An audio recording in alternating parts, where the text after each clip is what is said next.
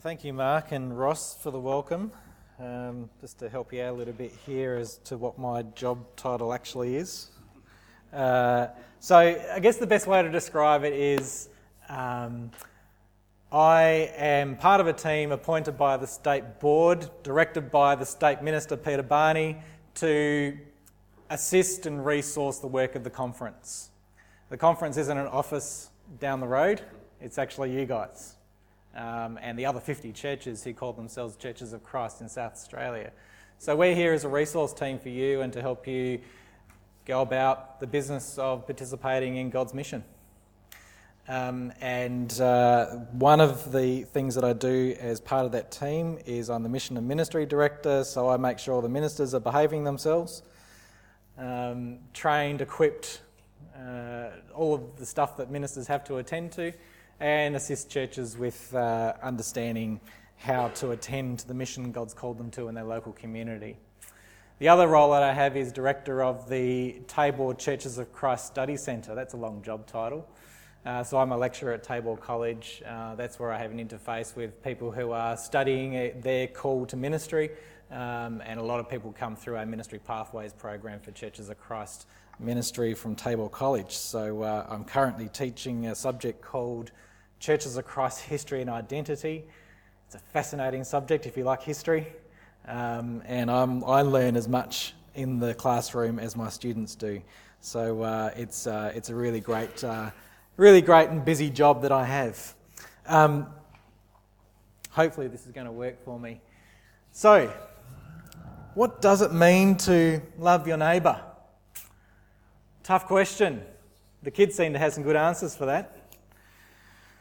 The art of neighbouring uh, is a complicated issue. It means sacrificing something of yourself, giving up something precious for the sake of another, really reaching out and risking everything, putting everything on the line. Well, my brother was faced with a dilemma yesterday. Can you guess what it was? It's a very popular dilemma in the media at the moment. He ran out of toilet paper my brother ran out of toilet paper. He sent me a text message and he said, um, I've got a dilemma. Now, he lives about half an hour drive away from me, so I wasn't going to help him. Um, no, he actually said to me, Hey, can you recommend anywhere where I can, I can find toilet paper because all the shops seem to be empty? And I said, Well, you know, Foodland Blackwood, they just had 16 pallets arrive yesterday. Um, so go there if you like. Anyway, he must have sent the message around because uh, he got back to me with this picture and, uh, and he said, it, with the, the, the tag on his text message said, I have a good neighbour. This is what it means to be a good neighbour in today's world, folks. There we go, we can go home now, lesson done. Uh, seriously, though, um, there's lots of examples in our world today of what neighbouring, uh, what good neighbouring does not look like particularly if you walk into a shopping centre over the last week, you'll find out how not to be a neighbour. Uh, if you want to know how to be a neighbour, do something really basic and simple and life giving and supportive and uplifting for someone. Drop them a roll of toilet paper.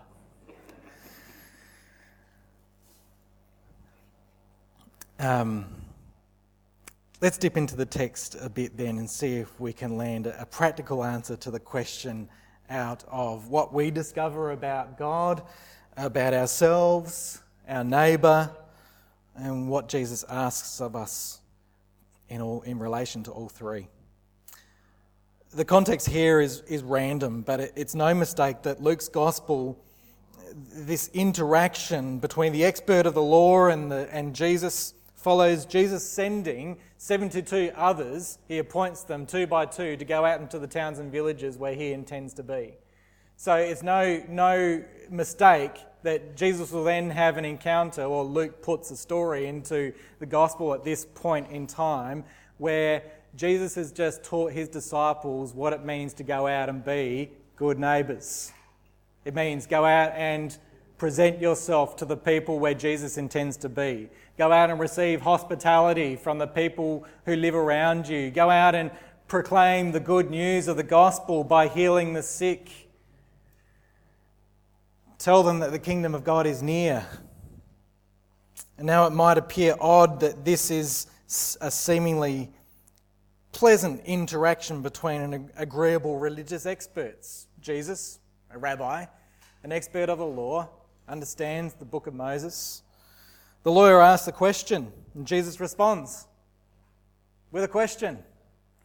The lawyer answers the question, and Jesus agrees. And the lawyer then asks another question, and Jesus tells a story, then asks a question.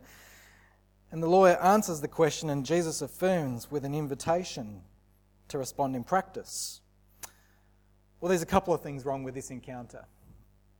Asking questions for the purpose of gaining advantage over another, it's not cool. It's not a kingdom exercise. Asking questions to trick people in Christian community or any faith community is not a cool thing to do. The lawyer standing up to test is an indication of disrespect and arrogance with no intention of actually following through on anything that he has to say. What must I do? It's an interesting question to ask.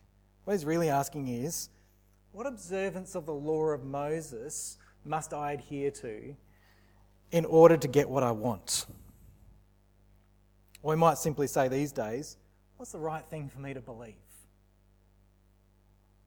Another thing wrong with this encounter is asking questions with no intention of implementing the answer. The goal of such conversation is not to outwit or make a fool of another, nor is having the right answer mean that you are any closer to knowing God. Jesus doesn't say, Yeah, right, good answer. You're my star pupil. He says, Go and do. Go and do. Go and put this into practice. Loving the Lord your God with all your heart, soul, and strength and mind, and loving your neighbour as yourself is not a nice creedal statement you tuck away and go, right, I've got that memorized, I've got that sorted now, and ignore its implications.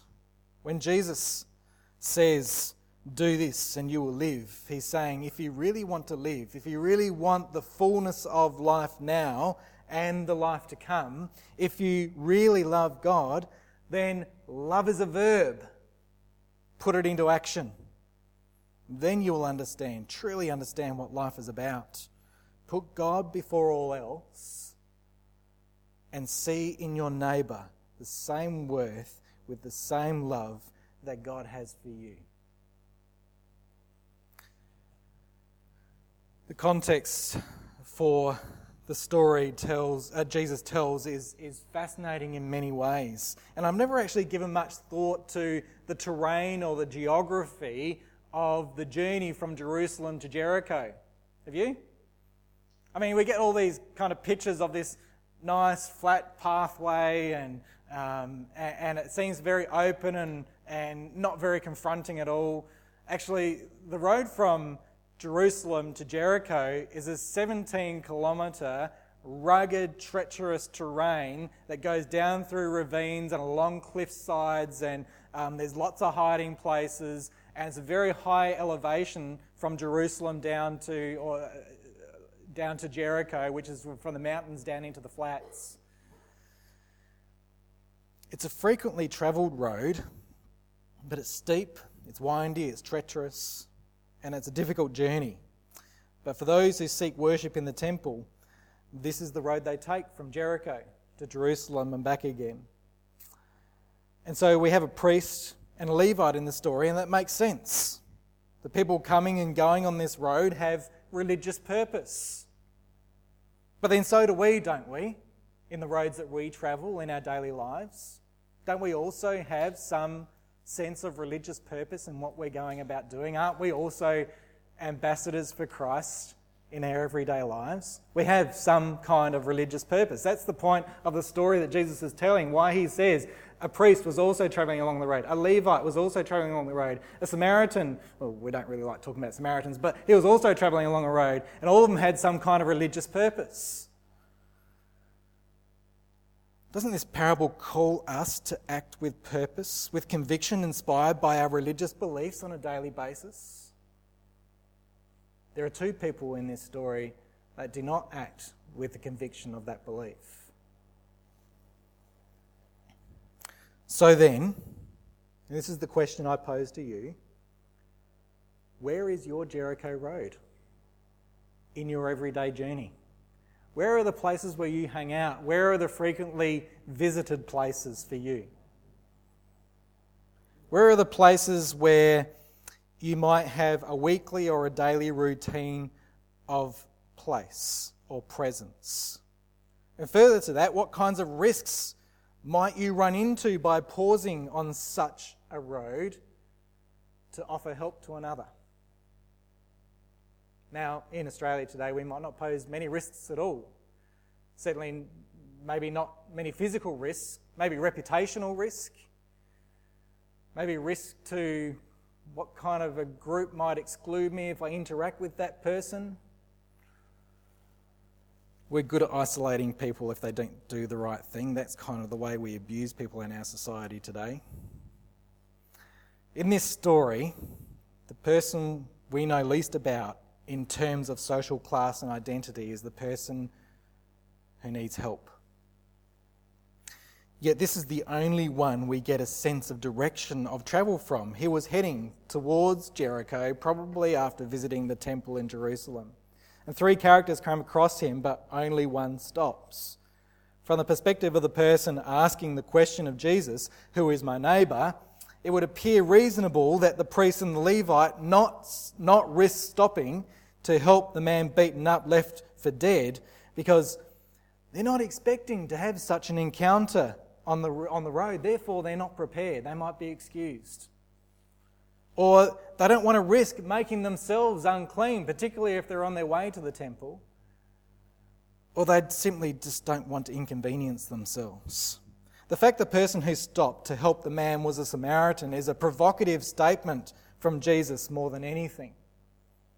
There's nothing particularly special about the Samaritan, quite the opposite. This is a person who is of mixed race, worships God in the wrong place, doesn't adhere to the correct cleanliness rituals, is essentially a religious heretic and a social outcast, according to the Jews.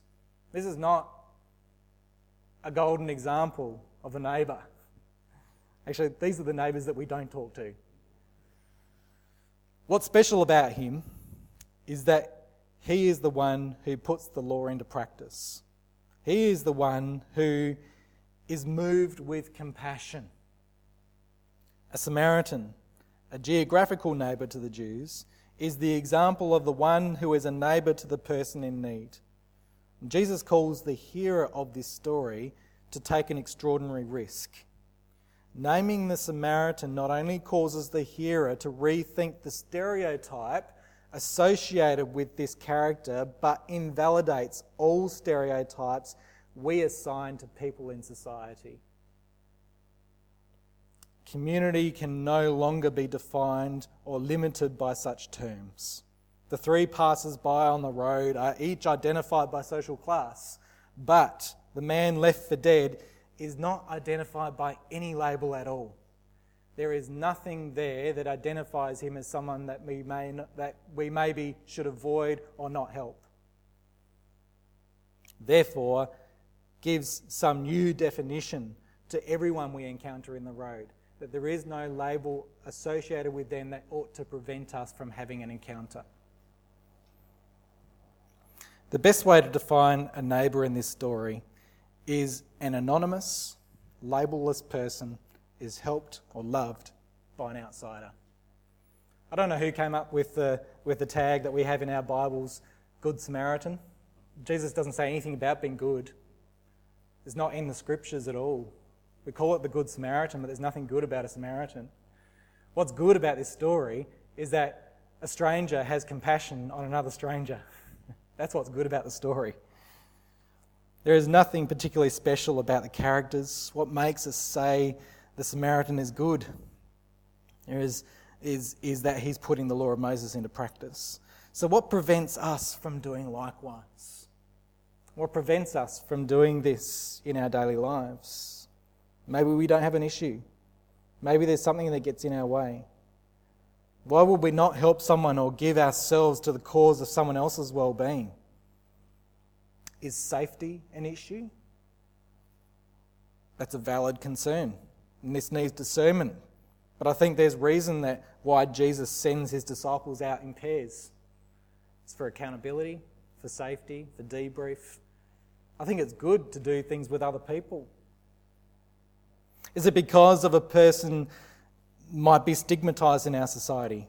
Maybe their sexual or gender identity doesn't fit our frame. They might be of a religious or ethnic background that we're suspicious of. Or there is some other social class of ability, health, status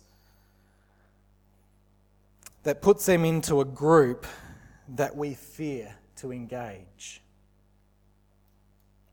See, there are rules that we create in our society. Some of those rules are spoken, some of them are unspoken. There are rules that we create within faith communities. Some are spoken, some are unspoken.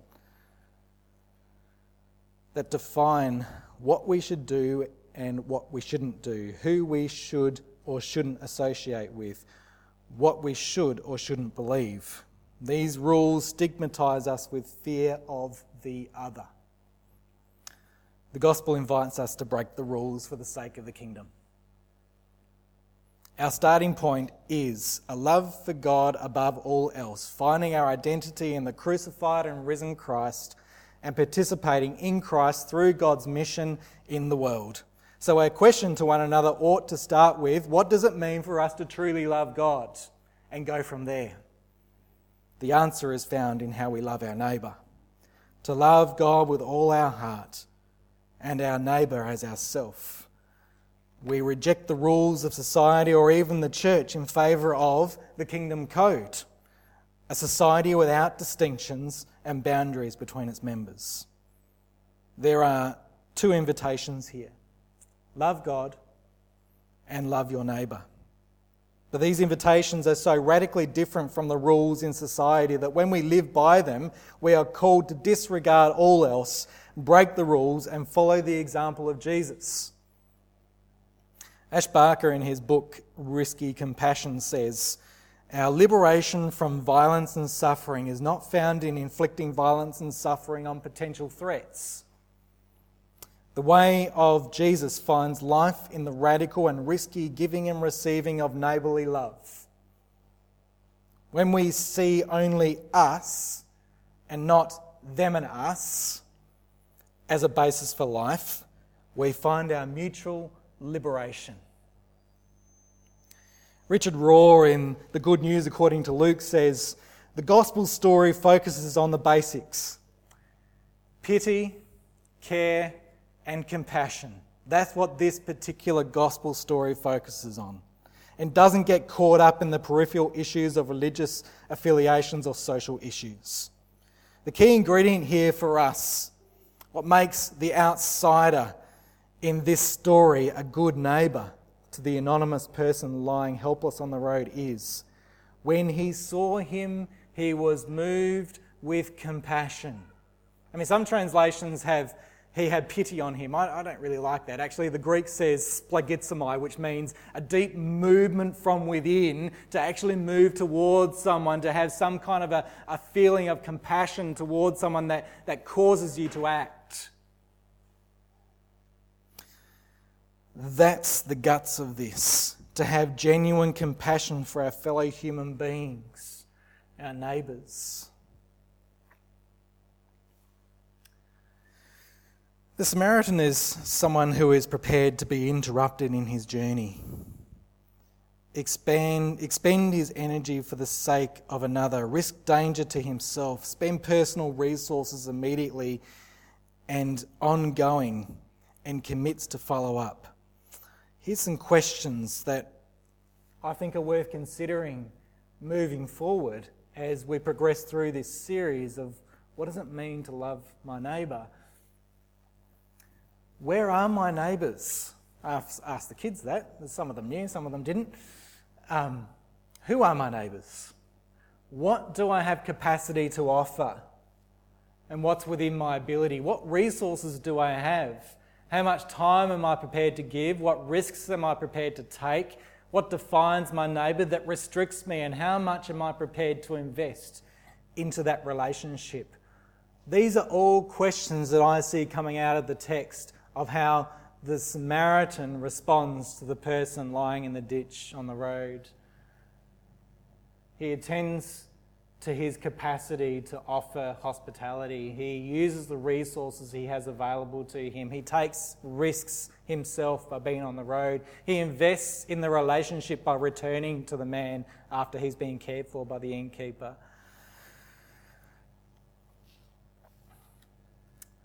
So, how do we be a neighbour? Well, um, it doesn't have to be rocket science.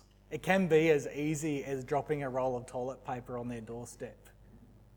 Show an interest. Show an interest in the people who are in your orbit, who are in your world. They might be physical neighbour living next door.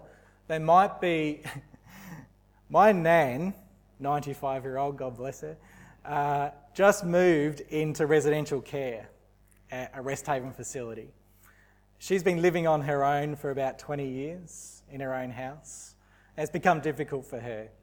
So she thought, um, when she went into the nursing home, she said, I'm going to make an effort to get to know people. This is a bit of a reach for her. She's, she's a nice lady, social person, but not overly social. So she she's, gets assigned to a table. So you're actually forced to interact with your neighbours in the home. And at the table, there's these three other ladies, all in her age group. And she says to me, um, Well, that was an interesting interaction. I went and visited her the next day. And she says, Well, I decided I'd sit down and introduce myself. Hi, I'm Marjorie Ryle, and nice to meet you, and nice to be here. And she said, And the lady across from me just stared at me. and then the lady next to me here said, What are you doing here and where are you from? She goes, I'm from Woodville.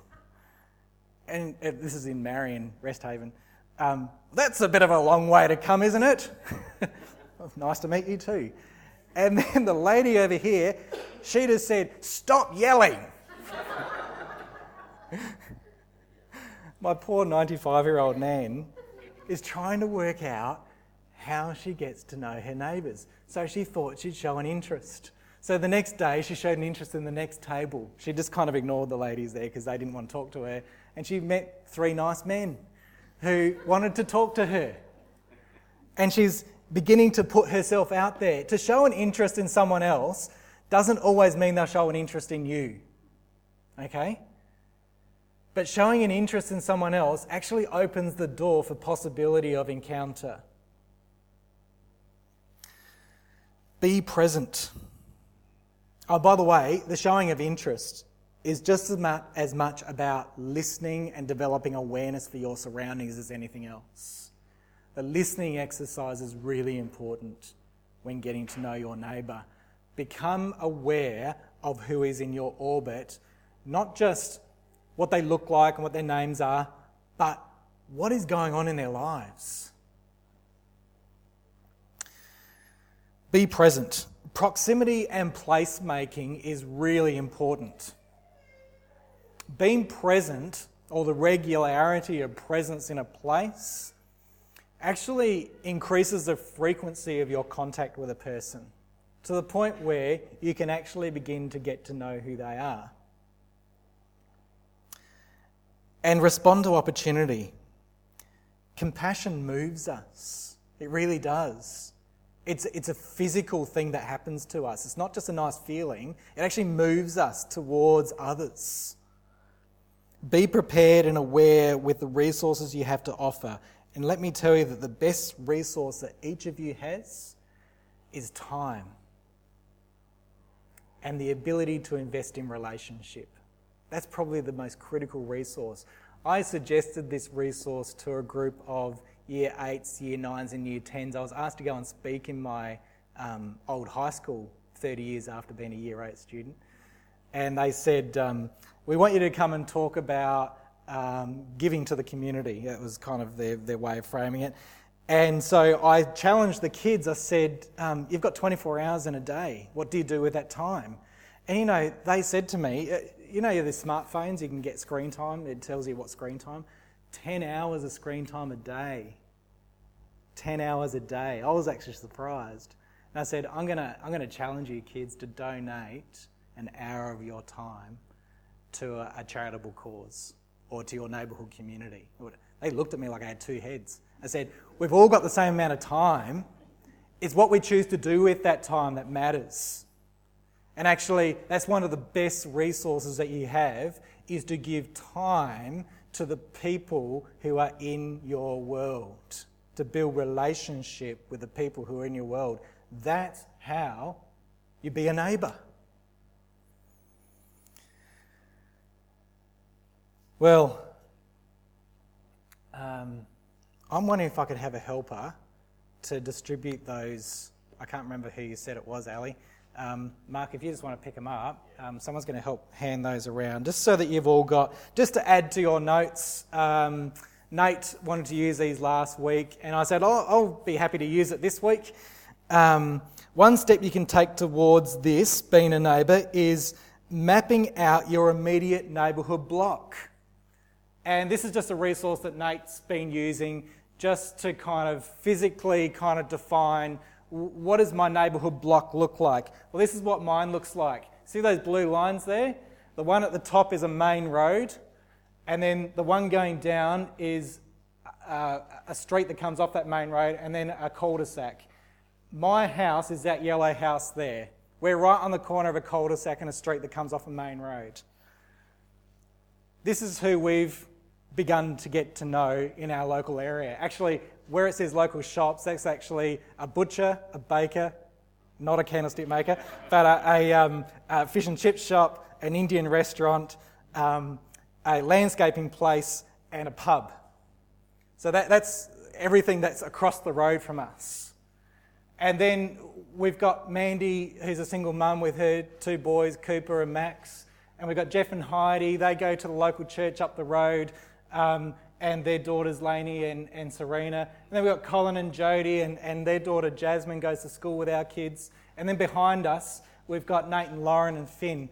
Now, we've been there the longest out of anyone. So here's what we did when we wanted to get to know our neighbours. First of all, we moved into that community as a couple with no kids, young couple, and everyone around us had adult kids, and there was no point of connection with them whatsoever um, as these people have come into the neighbourhood, and as I said, we've been there the longest, uh, we would go over to their house with some kind of a gift of hospitality, an invitation. We've had all these people around to our house for barbecues, wine and cheese afternoons. We actually have Jeff and Heidi over for wine, cheese, and prayer.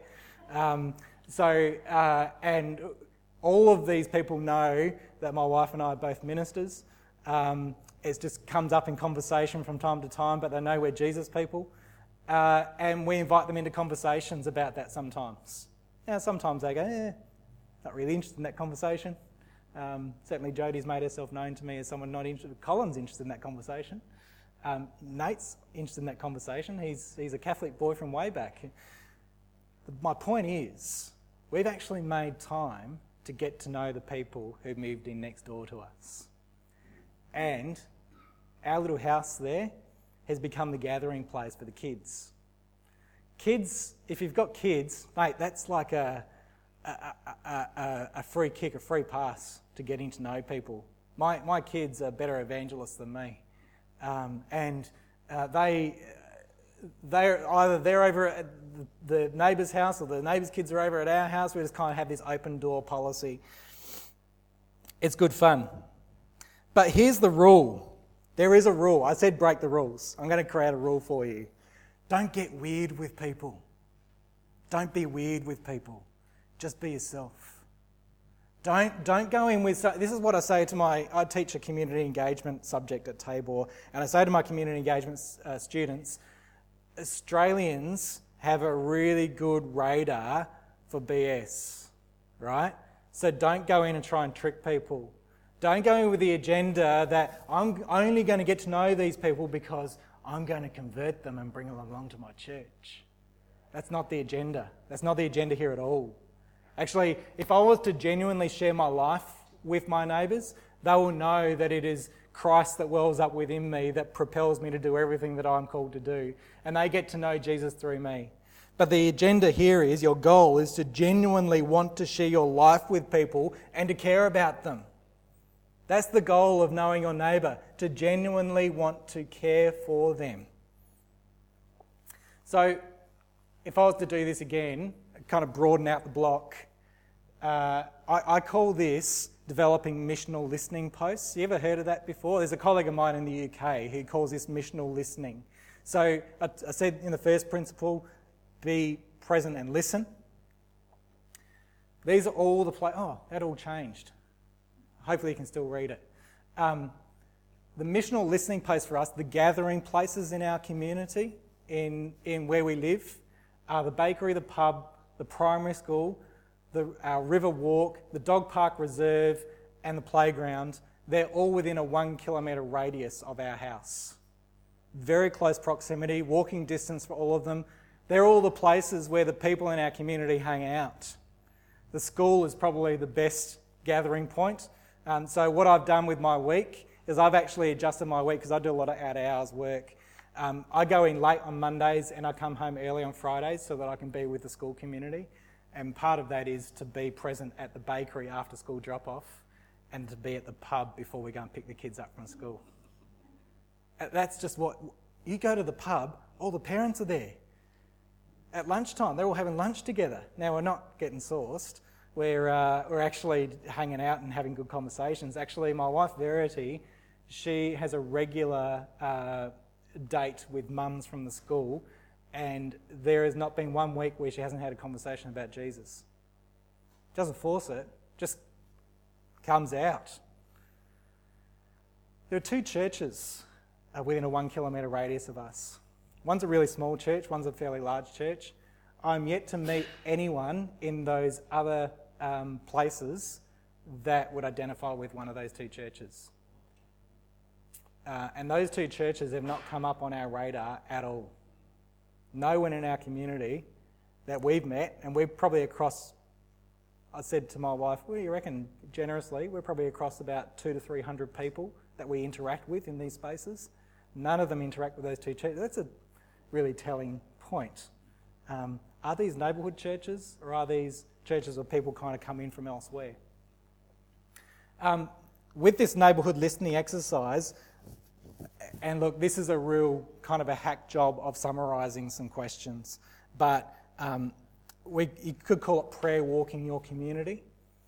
Um, Dr. Uh, Simon Carey Holt, who's a Baptist minister in Melbourne, wrote a book called God Next Door, one of my favourite books, and I developed a master's thesis around this.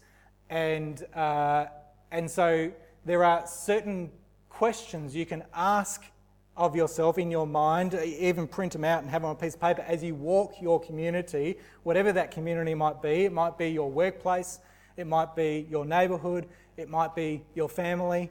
Um, what do I notice? And you can translate these questions into any context. But the most important question for me down the bottom is what do you think God's already up to in the neighbourhood? What do you think God's already up to in this space? And how is God inviting you to be part of it. Because the assumption there is God's already ahead of us. God's already ahead of us doing stuff and inviting us into it. So there's some great stuff there around where do you see hope and life and beauty in the community? Where do you see signs of struggle and despair? Where are the places where God's calling us to be present? So here's one, one other uh, final example of how you could map a community. Who do you think these people are to me? This is a test. Anne? Ross? Work. This is my workplace. Um, these are the people that I see every day. Monday to Friday, I share my workspace with them. Peter's our new state minister, by the way. Hopefully, get to meet him sometime. Um, but I'll actually keep that up there you can adapt this, this map however you like. Uh, the purpose of the exercise is to take a step towards developing awareness in your community. There's an idea I heard from Baptist minister called Mike Frost who uh, throws a challenge out to people who are thinking about being the missionary people of God in their neighbourhood. He says, Set yourself a goal to bless three people every week. He said the rule of this is one, one person has to be a Christian within your network. So bless that person. Another person has to be a non Christian. And then the third person can be from one of the first two groups. So it could be two Christians and one non Christian, two non Christians, one Christian. What he means by bless is from the root word, which actually means to strengthen or build someone up. So make a conscious choice in your week. This is one step you can take to bless three people in your life. One of those people from within your faith community, one of those people from outside your faith community, and then the other person, free choice. Bless three people a week. Build three people a week up. Jesus, when he responds to the expert of the law, seeks to subvert the role of the law as rules and regulations and moves it into the realm of God's care and compassion active in the world. That is what he calls us to do today to be continually subverting the regulations that stop us truly sharing God's love with others due to those rules. So, what rules prevent us from showing compassion in a hurting world today? Does someone's social status, gender, race, or religion stop us from sharing God's love and grace? In the words of Jesus, go, do likewise. Let's pray. Our loving God, as we're challenged by the text of the Samaritan who helps the unidentified person lying struggling on the road. May we be challenged at the risks that this parable causes us to consider taking, of putting ourselves in the presence of your spirit ahead of us in the community, in whatever neighbourhood, workplace, um, family, whatever, whatever context we find ourselves in, Lord, may you equip us with the ability to be moved with compassion towards people who need to experience your love and grace. Lord, as we consider uh, just the context in which we find ourselves in on a regular basis, what might be described as our Jericho Road, help us to be present and aware of the people who we encounter. Help us to map out in our minds, either intentionally or unintentionally, who the people are you're calling us to be in relationship with, so that your love may be felt through us in this world you are calling us to. We pray these things in the name of your Son, Jesus. Amen.